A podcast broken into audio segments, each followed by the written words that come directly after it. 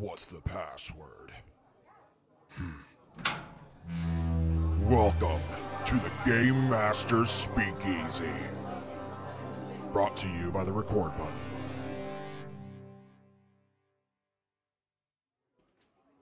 Hello and welcome. Welcome to the Game Master Speakeasy. Come in out of the rain, pull up a chair, grab a drink. Uh, if you are of age, it can be alcoholic. Uh, either way, sit down by the ever burning hearth and uh, tune in. Uh, I'm glad that you're here. Uh, my name's Cody. I am a game master. Uh, and that is uh, uh, why I'm here, actually. I, I like being that, and I'm going to continue to do that as long as I am able. Uh, I'm joined by my buddy uh, right here. His name is. Lance. Lance. Lance, uh, for those who don't know, he was uh, one of the people that got me into tabletop games, of which now is a, a core brick of my life. Kind of the old hat around here. my own, one of my own. Well, I have two major regrets in life. One of them is that I did not make smarter investments at a younger age for things like Bitcoin and Tesla and Microsoft. The second being that I didn't get into tabletop games until I was well in my twenties. That's, fair. one of it's one of my biggest regrets. I think both of those things are fair. All right, so what's new? Not much. No. It's been a slow week, actually. We haven't had any game sessions between last uh, recording and this one, so. That's true. Uh, let's talk about news first. What I got, got I got a couple things, just a couple things I want to talk about. I know we, uh, a lot of the times we talk about new Kickstarters that are uh, probably gonna. Who knows? By the time that you discover this show, this Kickstarter mate, this Kickstarter will probably well ended, but it might be a product you haven't heard about. Uh, there is a. Don't don't get me wrong. We're not playing 5e right now, but people keep making content that is 5e adjacent, Mm-hmm. and I love a good book that you can use that's pretty setting agnostic. All right. Mm-hmm. Or system agnostic. Either way, system or setting agnostic. And I have found a uh, a Kickstarter. This is it's called Amazing Encounters and Places, and it is for I believe fifth edition. But the Amazing Encounters and Places is uh, a, you know it's exactly what it is. It's that you can drop into your game a regional map for locations, including uh, like coastal places, forest places, mountain swamps. Um, for those that have never heard of it, actually, uh, you and have partaken in a session I run. I, I just love any product that you can adapt to your own game, like with a little work. You you might have to convert stat blocks or whatever, but things that make the game master's prep time easier, love it all. Oh, yeah. I mean, if you're a player out there, one thing you might not realize is exactly how much time your game master puts in to making that game session work. You show up and you might play for three or four hours on, you know, a one night a week.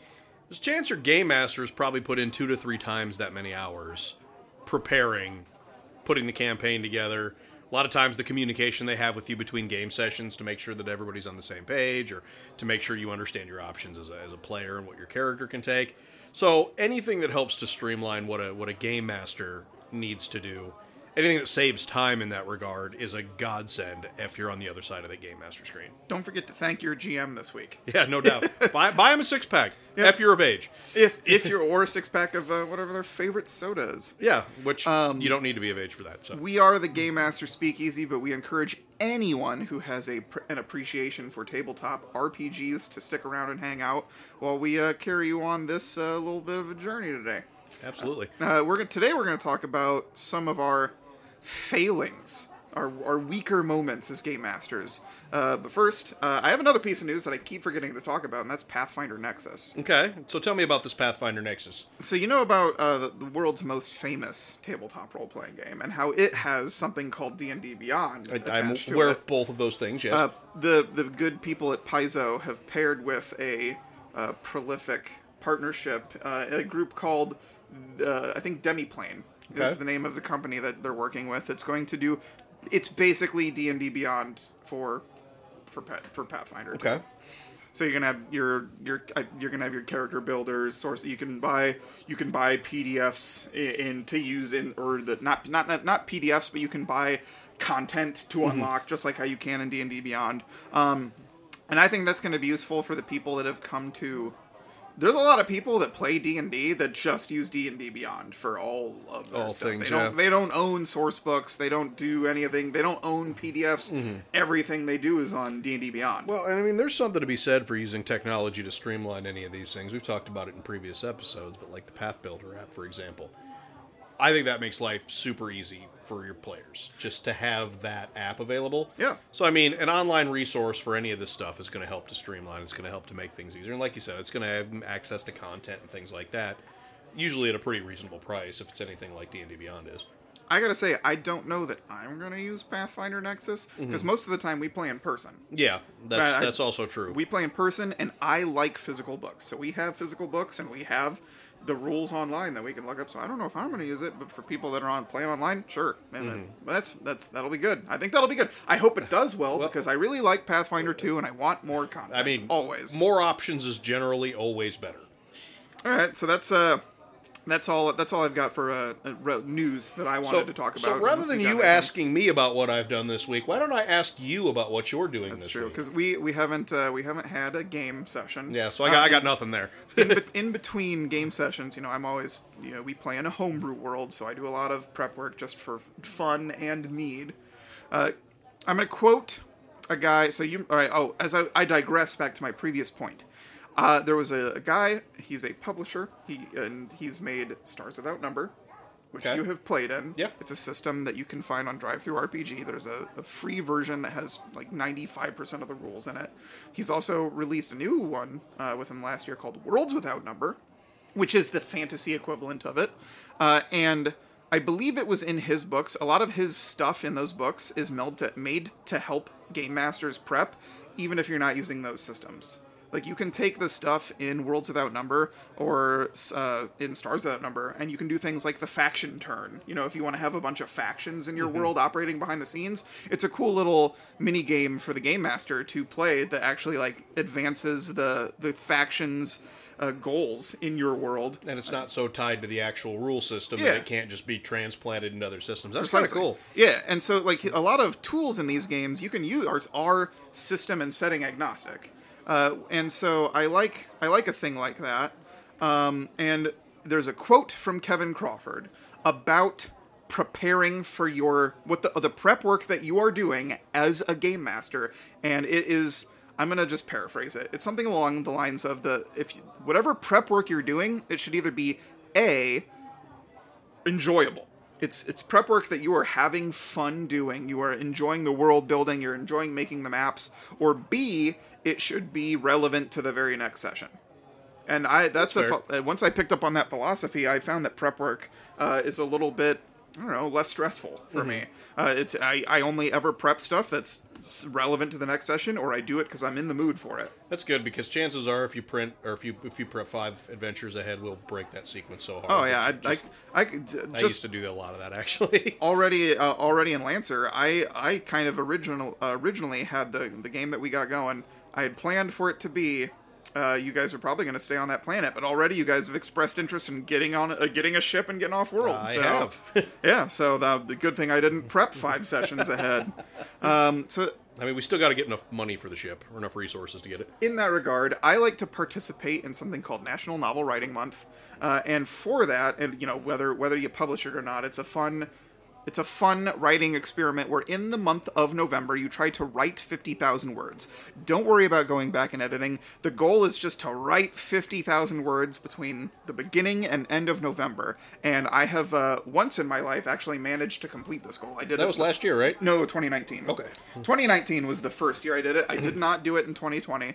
Um, and in the months that I do National Novel Writing Month, I don't run a whole lot of games. Yeah.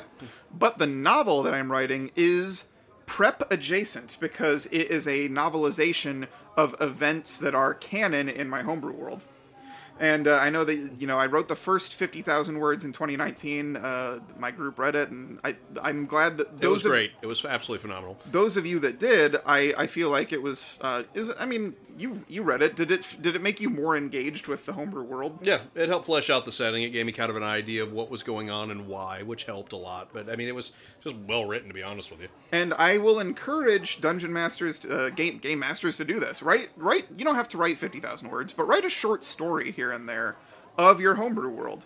And don't be offended if your players don't read it, because I know some of your players are not readers. Uh, they are not there to read, to study the rule book. They're there to have a good time. But the you know you might have players that are, and they're going to enjoy it. And and they're going. They might engage with your world, which is one of my, uh, which is something I will bring up again in today's topic.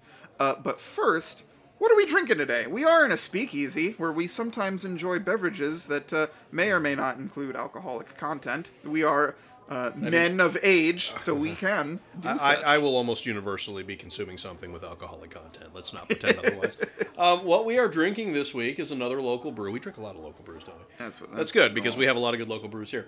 Um, this one is a black ale that is um, adorably named after. Um, well, we won't right. say, yeah, we won't It's- say the direct quote. But no, but a- it, it is referencing the movie Dune or the book, both of which are delightful. Well, it depends on depends on the person you ask, and depends on which movie.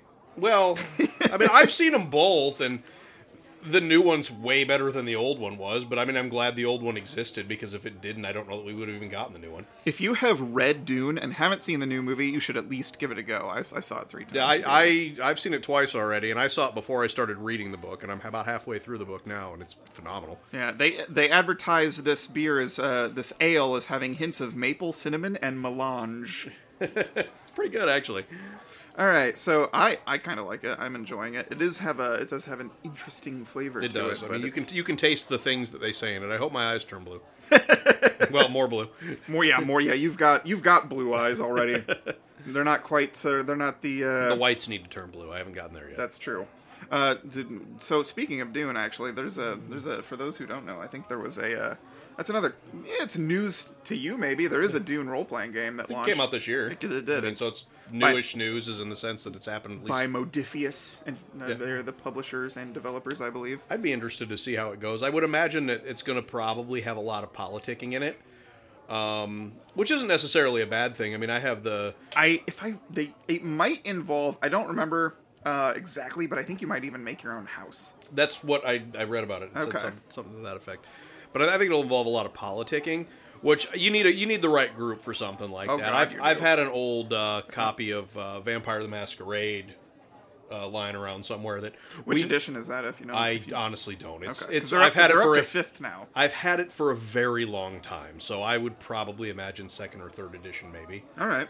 Um, because but- you're ancient. Yeah, but yeah, I, I'm kind of old. Um, but we never played it because I never felt like any of the people in my group would really want to role play the politicking as much, and that's that's a setting where unless you guys pick a very specific clan whose sole purpose is largely combat based, that most of that game is just going to be a lot of posturing and, and things like that, which is it's not a bad thing for the right group. It's a more role playing centric game. very much so, and I would imagine that a Dune game would be a lot like that too. oh yeah, yeah. If you get the right group, it would be phenomenal. But I think if you get a group that's it's really combat oriented, Well, I- Um, I've never played the 2D20 system on which Mm-hmm. it is based. Uh, and what I can tell you is that that system is uh, what Star Trek Adventures uses. Okay. And in Star Trek, Star Trek Adventures, each session is supposed to be an episode of, of your version Mm-hmm. Yeah. of Star Trek. Where so and there is very narrative focused, I would say. a lot of politics. Because I've no, I haven't played it, but a buddy of mine has played in a game, and he, Mm-hmm. he would give me his personal campaign diary of what they were up to in their game. Um, so yeah, that's a that's it's a everything. We're keeping it all on task here. The beer the beer's got spice in it. The beer's got the spice. And now I can see the future, and in the future we will play tabletop games. In, in the more immediate future, we will talk about some of our, our greatest failures as GMs and our greatest successes. Yeah, you want you want me to start, or you want to Go start? ahead, you start. Okay. I'd like to hear where your take is All on right, this, so 'cause you there- know mine. as as as you know, uh, perhaps I am. I love this.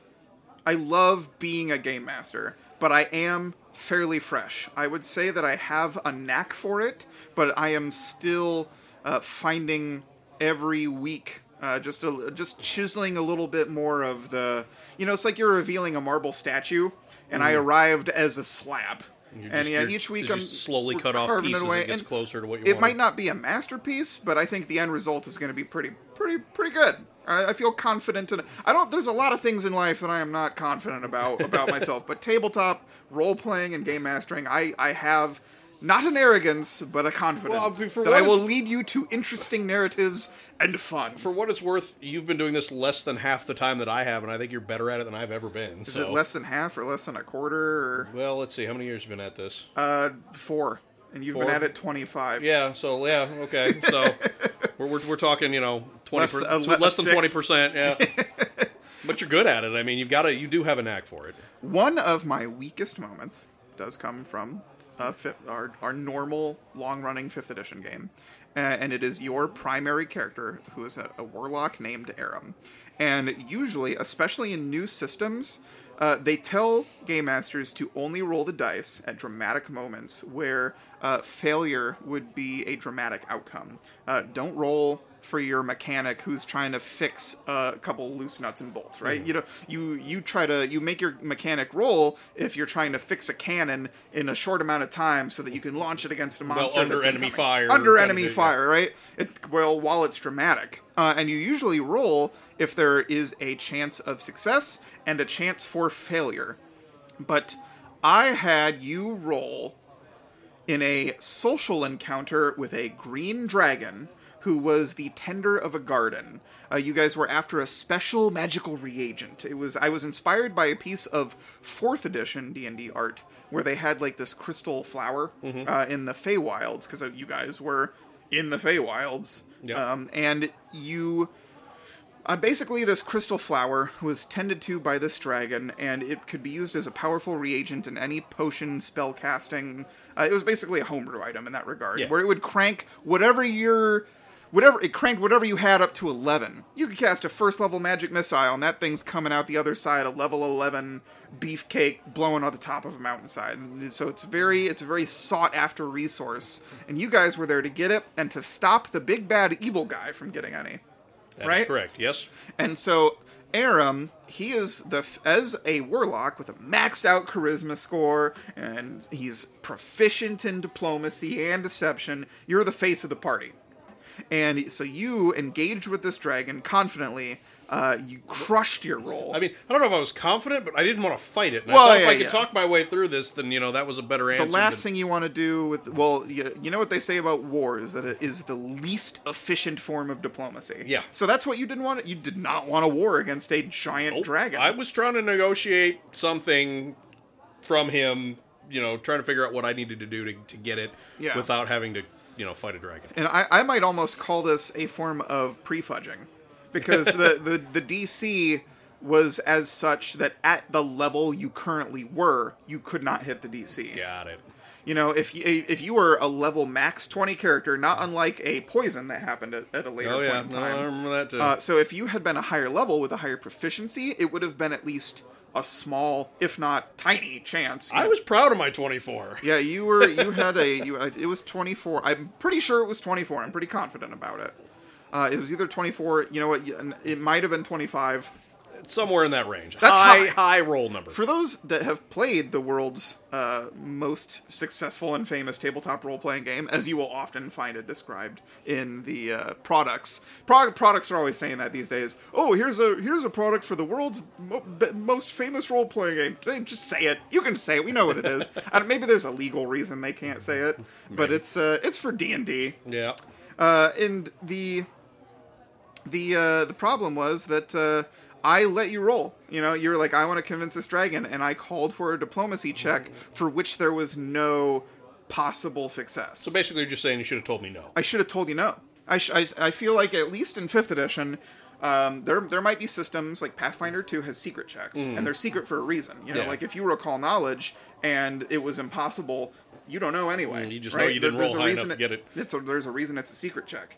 Uh, but in in fifth edition, there is there's there's no secret checks, and there's no reason to have a person roll if they don't have a uh, if there's no chance of success because you rolled, you trust your number. In 5e, there's bounded accuracy. A 25 is awesome, no Mm-hmm. matter what situation there is. So the second you see your 25, you feel as a pl- tell me how you felt in that moment. I, I felt bet- like I'd done- accomplished something. Yeah. I mean, maybe I wasn't going to get what I wanted, but I figured he wasn't going to pick a fight with us immediately. right.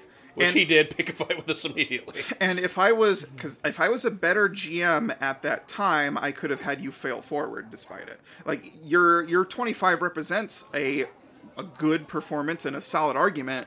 Um, I could have at least had you know the because the the reason you failed is because the dragon had already met with the bad guy. Yeah. You know, he he the bad guy had told the dragon who you guys were, but at the very least I could have failed you guys forward, and I didn't. I had you roll initiative. And I consider that to be one of my biggest uh, failures as a GM was uh, because you had a great role uh, in it, and I just I feel like I railroaded you guys into combat instead of having a moment where you were able to like sure I you know in retrospect. Oh, we can call upon Captain Hindsight, right? Like hindsight's twenty twenty. Oh, yeah. I you know knowing Always. knowing that now, if I could go back, what I would have done instead is yes, this dragon has met with the bad guy, but he's still a dragon. You know, maybe he'd be willing to cut you guys a deal Mm-hmm. and double agent against the bad guy because of your wonderful role. Or- or- play or play both sides or whatever. Or, you know. if, or if the big bad had leverage against him, maybe he offers to help me if I get rid of that leverage, Right, whatever you that know, may be. something, right? Yeah. There's there should because of you know I You're I saying think- you're saying there should have been an option outside of combat. There should have been an option outside of combat and that was one of my that's one of my biggest mistakes as a gm in general especially starting with games that have a lot of combat. Um, i tend to especially in fifth edition fifth edition is you know we talked about vampire the masquerade. That's a system that's a system that assumes role playing whereas fifth edition and pathfinder those are systems that assume combat, Combat. you know you in in warhammer uh, fantasy roleplay, you could roll up a character that's just a beggar at, at the beginning Yep. of the game. You, you are a, is so you know what you're good like at. it, you know what you're good at? You're good at panhandling. You're good at being grungy on the side of the road. You're not good at swinging a sword. In fifth edition, every character you make comes with a combat toolkit. Yeah. So combat is assumed, and so I, I think I have you know because I was running fifth edition, I had a combat bias, Mm-hmm. and be, and despite your you know it's against social encounters i don't embrace social encounters enough or at least i didn't Didn't. i've got I, that is something that i made a mental note after that mistake because if if you're gonna make mistakes you should learn from them That's true. I mean, now for what it's for what it's worth, I did get my vengeance. We've killed at least two generations of that dragon's family. her yeah her family is upset Very upset. so yeah so there, the, there's one of the the big bad evil guy has one of each chromatic dragons as an ally not a minion as an Yeah. ally and you have killed two of her children Yeah, no, that, So- that was he was one of them, and then his little brother, little sister, got little uh, sister. That was that was the first dragon the party ever fought. Yeah. Was was the the young got green dragon got riggedy wrecked. Uh, so that is my worst offense. I think that's my worst mistake as a GM is uh, calling for a roll when it wasn't needed. Mm-hmm. Uh, what about you? What's your worst mistake? Boy, there's a long list here. I mean, I've, I've got tenure here as far as time in. in 25 Uh, years. You know, I think the player really enjoyed this, but I, I think probably just the the sheer amount of like irritation it brought to the campaign. I'm gonna go with um, one of my Deadlands players. He wanted to start with a knack. Now, if any of and if anybody uh, listeners out there have played Deadlands, They um, haven't. no, no, pro- no. pro- pro- well, there's got to be a couple of They, them, right? they're, they're, let's be real. They're probably playing the Savage Savage Worlds. That's of true. Well, the days. older version, the second Yeah. edition, Deadlands Revised, as it was called, um, when you made your character, you you you could take. Um, well, the whole character creation was drawn out of a deck of cards that, is, that determined your attributes. I love the deck of cards. I actually really like that as a character creation system, but we what- also worked in a casino. yeah, we did. And I allowed all my players three draws and they could take their favorite because I never wanted anybody to come out with a character that just sucked because of bad luck. Um, but in the earliest edition of Deadlands, I believe, you could purchase these things called knacks. Well, in the revised edition, you could only get the knack if you drew an ace on your mysterious past, I believe is what it was. Yeah, so not only did you have to draw a Joker during character creation Yeah. for your stats to get a mysterious past, but then on your mysterious past you had to, to get dra- a you had really, to draw an ace from a, one in fif- 13 54 chance. card deck. Yeah, one in thirteen chance. So Oh well, one in not technically. You, you, did- were the Jokers part of the wild? yeah, so, Okay, so you, it's, you'd be talking four, four and 54 four and chance. 54 chance, yeah. Yeah. Um, and what these knacks would do is they would allow you to spend a chip, which is kind of your advantage, your bennies, your hero points, whatever. Except you get a lot more of It's, them in it's the, Deadlands the, because they it's have the metagame currency. it's the metagame currency. Would allow you to spend one of those in order to have certain effects. Like Born on All Hallows Eve, for example, could be used to empower your magic. If you had a legend chip, which these were difficult to get a hold of, and they had a lot of cool uses, but if you could use a legend chip, then you could, like, if you played a huckster or a mad scientist, you could get the highest available result for your spell or your your um, your construction roll or your blueprint roll for your your gadgets. The one that this particular player took was called Cat's Breath, which the minor abilities allowed for things like night vision and to fall distances without taking damage and an increase in their a temporary increase in their nimbleness score. But the legend chip ability gave the player nine lives. Oh my god, I didn't know this. Yes. I've so, never heard this story Here's how this plays out with this knack. If the character is in a situation where they will inevitably die, or Yeah. if they have died, Yeah. They can spend a legend chip in order to not die. And then they put one tick mark on their character sheet, and once they hit nine, they're out of them. So I mean, it is a So you limit. had to spend a legend chip each time you died? Yes. Okay, so that's still. It's alright. still, but Still hard to do, What this it's- really caused him to do is hoard the ever living crap out of legend chips because it Instead was of- basically his yeah. involved his, his invincibility button. Yeah, so he's holding on to these, and you, even if you tried to get him to burn Mm-hmm. Yeah, fate no- chips to Uh-huh. negate wounds, Like he was not sharing the legend chips with the rest of the kids in the party. He was No. if he drew one, it was in his pocket forever or until I wasted him. Can I? Do you remember how oh, how long ago this was? Like in real world time? Like how old you were? Oh, How many years ago was this? A God. bet because he Um, was playing Scorp, This was playing Scorp. A recurring character that he. I would. rehashes. This would have had to have been before 2003 because Okay, I joined it's the army long- in 03. This is before I went off to the army. This was Oh wow! So you guys were yeah late, yeah, you, Mm-hmm. This- teenage years. I believe this campaign was before that, so this would have been early 20s at the absolute latest. So Lance with 40 hair. now. Yeah, back when I still had hair, so that was cool. and the only real comeuppance I had, and, and, and spoiler alert. Well, you don't you don't get spoiler alerts for this, but I mean, if you if you're just getting into Deadlands and you're worried about knowing what's really going on with the Harrowed, just Don't do it. Don't spoil it. I mean, I, I, I guess okay. No, no, no. I'm, t- I'm telling them. I'm telling them not to read it. Oh. Don't, don't don't look in the marshals section of the handbook. Yeah, well, that too. Yeah, Um, which I'm guessing at this point nobody's got spoilers over this, but maybe. I, technically speaking, it never said that I had to keep them alive alive. So after two or three rounds of him escaping death due to this legend chip thing, I brought his character back harrowed intentionally, Oh, which was nice because at that point it gave me an inside man because there was a you know demon living inside of his yeah, skull. yeah. But and I mean, don't get me wrong, the player had a really good time with it. I, I don't think it detracted from the game. I think the biggest part of that mistake was the fact that it made my life so much harder because I had this just basically invincible gunslinger running around. If he had a legend chip, he could do whatever he wanted. Well, I would say whatever he wanted, but, But that- that virtually whatever he wanted. And that comes back to one of the primary. Core, I would almost call it the core tenets of game mastering is that you were worried about making him feel tension or drama. yeah, You know, and like, and it made it you hard felt for it felt you it felt difficult for you to challenge. yeah that i mean character. i and well and the worst thing is in order to challenge him the kind of things that i had to do would have put the rest of the party in an Yeah. Overabundance of danger that i didn't want them to have to suffer just because they had this one dude in the party that was Did you ever get any blowback or criticism from the other players in the group for letting Dan buy a knack? They no not really care? no and I, They- I, they to be, to be honest with you at the time i think i would have let any of them do it Okay. I mean, it, because the old rules, and I think there was even an optional rule in revi- the revised where you could let them buy the knack for like five points, five bounty points at character cheap. creation. That's cheap. Well, Uh, I mean, for a knack. that's basically fifty percent of the total amount of points they could spend on edges. Yeah.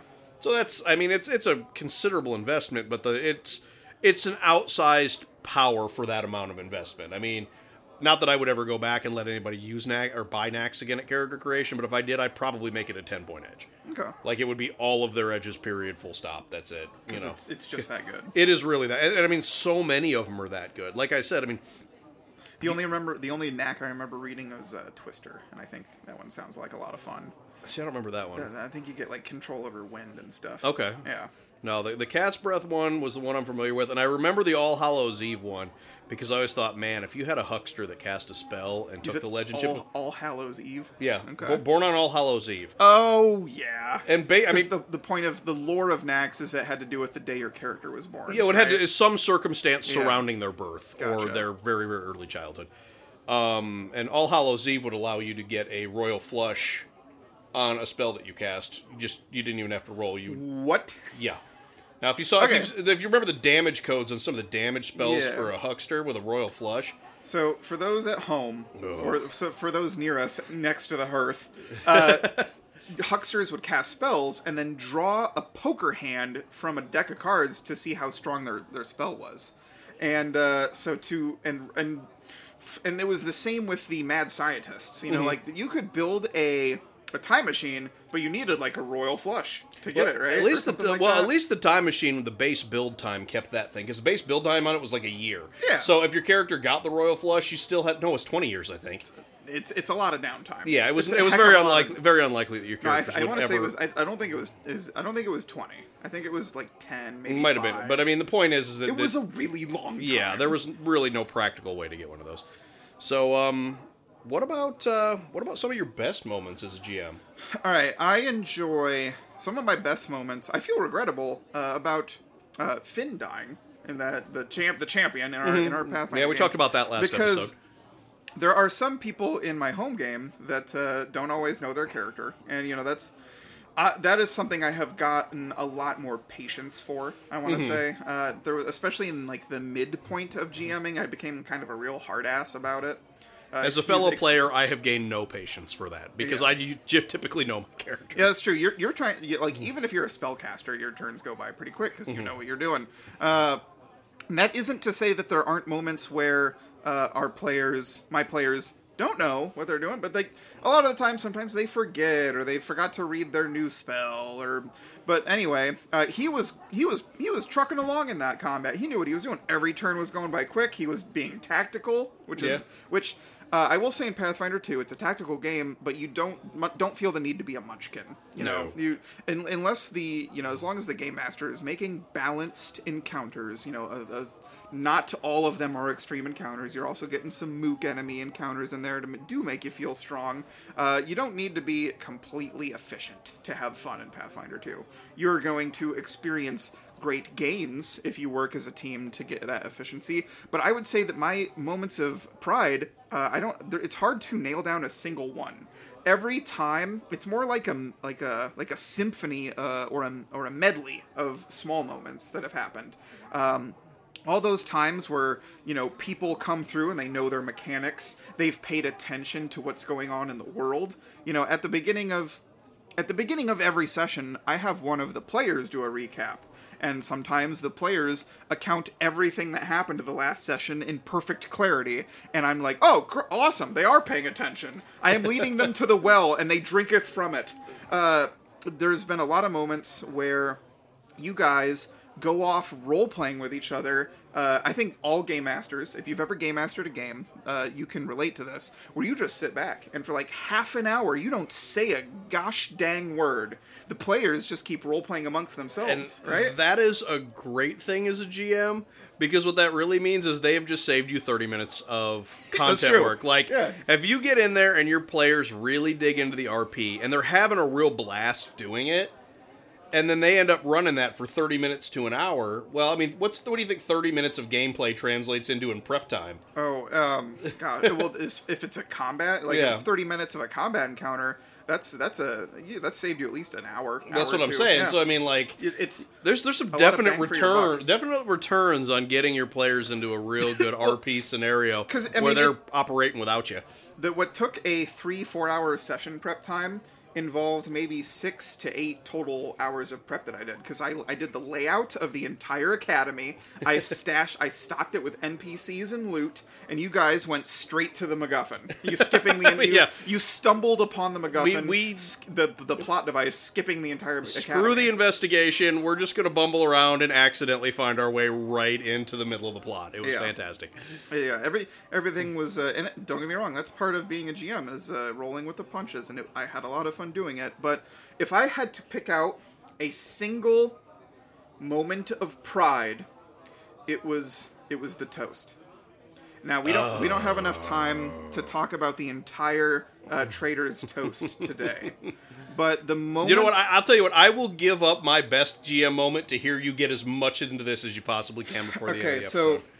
Uh, this this came from your like if I hadn't played in your Deadlands game, it would have never occurred to me to ever do this. Okay. But when you when your group split the party, you would have us go into the other room, and sometimes we would like a couple of us would go into the other room and just chit chat for half an hour while the other half of the party is separated. Mm-hmm. Yeah. And so we when and then you would switch us off, and the other group would have to just hang out in the other room for half an hour, chit chatting, flipping on their phones or reading a book or whatever, going through the rules, and then uh, when we come back together, sometimes people would share what happened with their group. Sometimes it wouldn't. It really, pre- you know, there's nothing like preventing metagaming, like not even being at the table. Oh, yeah. I will say that I, I always, I often had complaints about it because at least half the time we would just figure out they would just share what happened, and I was like, well, we could have been here the whole time, and Mm-hmm. Didn't need to go out and we chill didn't out. need to go out but then for then then there's other but the other times where we didn't know what happened it was incredibly rewarding uh, and so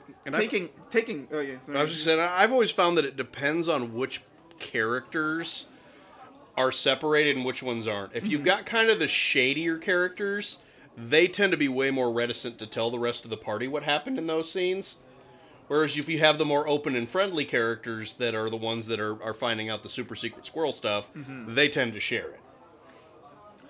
that is absolutely true because there's a there's people in our main group where they often will squirrel away their secrets you know they Mm-hmm. and uh, there's other players that want to oh yeah Aram, or, or dan as a player Yeah. not a not a character he likes to have his character secrets Yeah. uh, and then there are other people in the party that will will push and Open push. book, Yeah, open- transparent. transparent and they want to know everything you're doing Yeah. and they get there like no so what, where did you go what happened they ask a lot of questions Eh, just handle some personal stuff. just, yeah, just some personal stuff. Um, so I'm going to sum it up quickly because I still want to hear some things you're proud of. But Uh-oh. uh, but basically, uh, the single moment uh, I can still remember the look on uh, Brittany's face when she turned to her husband, who was turning traitor to the rest of the party. Uh, and I thought she was going to divorce him right then and there. She was when it, when not it fin- happy. when it finally clicked in her head what was going on. Mm-hmm. Um, I'll, t- I'll tell the whole the whole story. I could tell the whole story will take up half an episode some other time. That's true. But uh, what had, and and what we can talk about then is that that'll be a to- that'll be a, a story for a topic when we talk about you know people working with the GM secretly. Because if, if done right, good it's idea. a lot of fun. And, Yeah. and in Deadlands, you have multiple stories Oh, for yeah. that. But basically, um, w- we had separated the party at the end of the session, and long story short, two of the players met with the big bad evil guy and cut a deal. Yep, no, and I know. when that deal came to fruition, your character got kidnapped, and half the party was joining the bad guy. And the look on everyone's face uh, was amazing. Um, I, it's just, I think it is one of the most memorable moments. That temporarily ended that campaign. It did. It put it put uh, it full stop to that campaign because most of the characters were either kidnapped or turned traitor. Yeah, uh, and just- so or just we're not having it. yeah, so like, we it, don't want to be it was like it was kind of lost. It was almost in a it was a form of total party kill where not a single character died yeah, it's true. because it was a complete separation of the guild. I don't know if I'd have let the dwarf Um, so- die on the beach. So that was if I had to pick a single moment of pride, that'd probably be it. Um, other ones include uh, the when you guys got Ulrich back. No, you know, you, you you you coming together to rescue the guild master. I thought that was a really good moment. Uh, all the all those little role playing moments add up, though. It's a combination of all those moments where people engage with your world. Uh, when people ask about the history, the, uh, that really builds up. Uh, what about you? And, Okay. and all your time game mastering, what's your most proud single moment? Well, this is the kind of thing that I think, much like your story, if to go into great detail would be something we'd have to do like an entire segment on. But I had a character in Deadlands. You'll find that most of my Deadlands, you know, stuff, or most of my history was with Deadlands. You've got a lot of uh, Got a lot of Deadlands. I got A lot lot, of time I, I got in a lot of West. I got a lot of scary cowboy stuff in my history. yeah, spoo- s- s- spoopy dudes with lassos. Yep. So, um, the the infamous Dan that we often talk about. Yes. He made a uh, a mad scientist, and from the outset of this campaign, Wait, wait, hold on. What's this mad scientist's name? Hans Gruber, and yes, he played him with a German accent, and it was freaking wonderful. So we have he creates his character from the outset, and this is a secret him and I kept from the entire rest of the party, literally until his character's demise. He had his he had a wagon that had his entire laboratory in it, which he was super super duper steam wagon, right? Yeah. uh, yeah, I think so. And about keeping it locked up. And it turns out that Mr. Hans Gruber, Dr. Hans Gruber, Doctor. um, had lost his wife in Germany before uh, immigrating to the United States in the Old West. He had saved her head in a preservative jar with the intent of figuring out how he could resurrect her. so, throughout the campaign, the party ends up um, finding Dr. Franken's, Dr. Victor Frankenstein's diary Yeah. which the which- actual Victor Frankenstein. the actual in Victor, canon, yeah, in canon, his diary. The rest of the party didn't didn't really understand why like this was so important, but Hans knew. He Oh, yeah. Hans needed this. And this whole campaign, well, not, not the campaign, but Hans was never a character that was intended to live for a tremendously long time, and Dan knew that. Yeah. Like, by virtue of how he created the character and the story behind him, he knew that this guy wasn't going to live long. So they eventually end up in the city of Shan Fan. If you're familiar with Deadlands, you know it's basically the replacement for San Francisco after the entire California coastline gets dropped into the ocean by a big old earthquake. Read Deadlands history. But that's I- a story I don't, for another Yeah, I don't have time to explain all of that today. So Shan Fan is, is a predominantly Asian town, and they're investigating something else entirely different there. I don't remember what it was. Yeah. Um, but all of a sudden, like local prostitutes start disappearing, and basically what it was was Hans and me scheming without the other players in the room to know what was going on. He was collecting parts so that he could finally use this this book that he had got and the severed head of his wife to reconstruct this new wife. Like I said, we can manage to keep for a fairly huge portion of this campaign this entire plan oh, secret. Oh yeah. And, And- none of the other players suspected. Well, not only that, but I red herringed this um, reporter that Yeah, was, was there. say, there was the that- journalist, There was the right? journalist there that had gotten close to Hans, and Hans needed her. Hans might have just had the brain. I think he needed her face. He needed her head Oh, okay. because she reminded him of his ex-wife. the journalist kind of looked Uh-huh. like his ex-wife. So I red herringed her, and the rest of the party thought she kidnapped Hans. Yeah, yeah, because because she was investigating the disappearances, but they had gotten the because I'm not a part of this campaign. But No, I've but- heard the story a lot. But the, she she got it, she was investigating these disappearances, but the party started to think she was causing them because she wanted a good story. Yeah, right? Good I, I basically red herringed her, and everybody thought she was the the bad guy that was doing all this just to get the story. And when Hans disappeared, they thought she was the one that kidnapped him.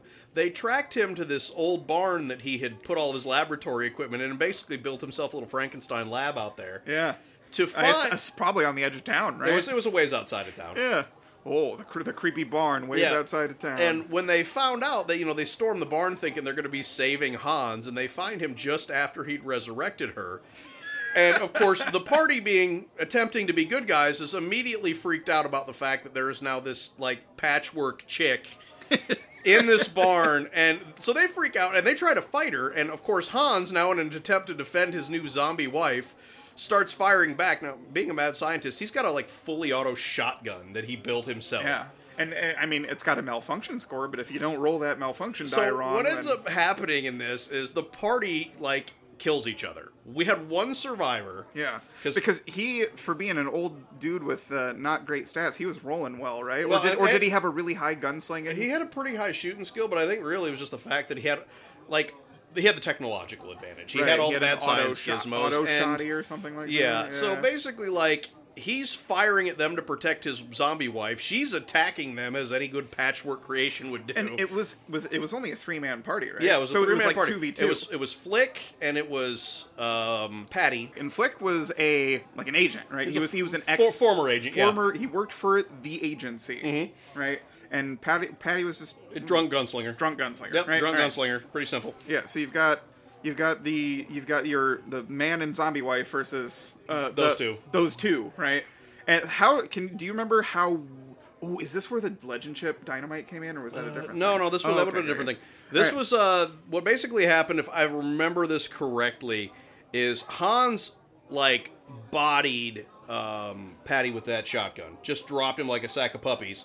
And Oh no, the poor puppies. while he was on the ground, zombie wife started chewing on him and finished him off. Oh man, Um, at this point, Hans was fairly that that was that's when Patty. That was Patty's That's death. when Patty bit it? There was Ooh. one survivor to this whole thing because then Flick kills Hans, kills the zombie wife, both of which had been injured during the earlier part of the altercation. Was there any? Fu- it was it was it was full on sanctioned PvP at this. yeah, I mean, right? I, I, listen. If I got PvP going on, I'm not fudging it. Yeah. Okay, there would there would be So none of is- that. this So I just just- I let it happen. Yeah. Flick was the sole survivor because we ended up rebuilding the group around him for the re- remainder of the campaign. But Yeah, it was just when I I joined the I game. yeah, that was you joined immediately after, and that was I, I liked that moment because the betrayal was like you could taste it in the air. you could cut these it, these cut it with a knife. This group had been together. They had been like like Flick had been infested with this really nasty form of rabies. Hans treated him, and that's the only reason he even survived that. Oh, like yeah. this party had been through a whole lot of crap. Survived that Wendigo. Uh huh. They survive the Wendigo up north. Yeah, and like the whole thing happens, and then the whole time it turns out. I mean, I wouldn't even say that Hans was tr- planning to betray them the whole time. There's something about the Deadlands setting that really binds the posse together. yeah, and and so basically, this the whole group self destructs when they find out what Hans's actual motivations are, and none Zombie- of them saw it coming. None of them saw it coming. None of them saw it coming. But yeah, that that was probably my proudest proudest uh or at least at least one of my proudest It, it- moments it in gaming. shines in your mind yeah, when asked the question. For sure. And I mean Dan will tell that story all day long. He loved it. Oh man, I that's uh that's that's a wonderful, and we could go on and on about this. Oh yeah, but, we got uh, stories for days. uh, Krugar says it's last call. So if if you want more of us, you can find us on the recordbuttongroup.com, along with other shows produced by the Record Button. You can find us on social media such as Facebook, Twitter, and Instagram, where you can find updates and news. Uh, the email is you can send us questions comments we want to encourage people that hear this to do that uh, if you want to tell me that i sound stupid all right that's fine I'm, i'll just delete it uh, but if you send something that's more interesting like uh, hey we want to hear about your player characters you've done or whatever else. We want to take questions and maybe feature them on the show. So you can email us at gmspeakeasyofficial at gmail.com uh, share us with your friends. We're on spotify apple podcasts and youtube. Don't forget to rate and review maybe drop a comment too. Until next time i'm cody. And I'm Lance. and this has been the game master speakeasy. Please get home safe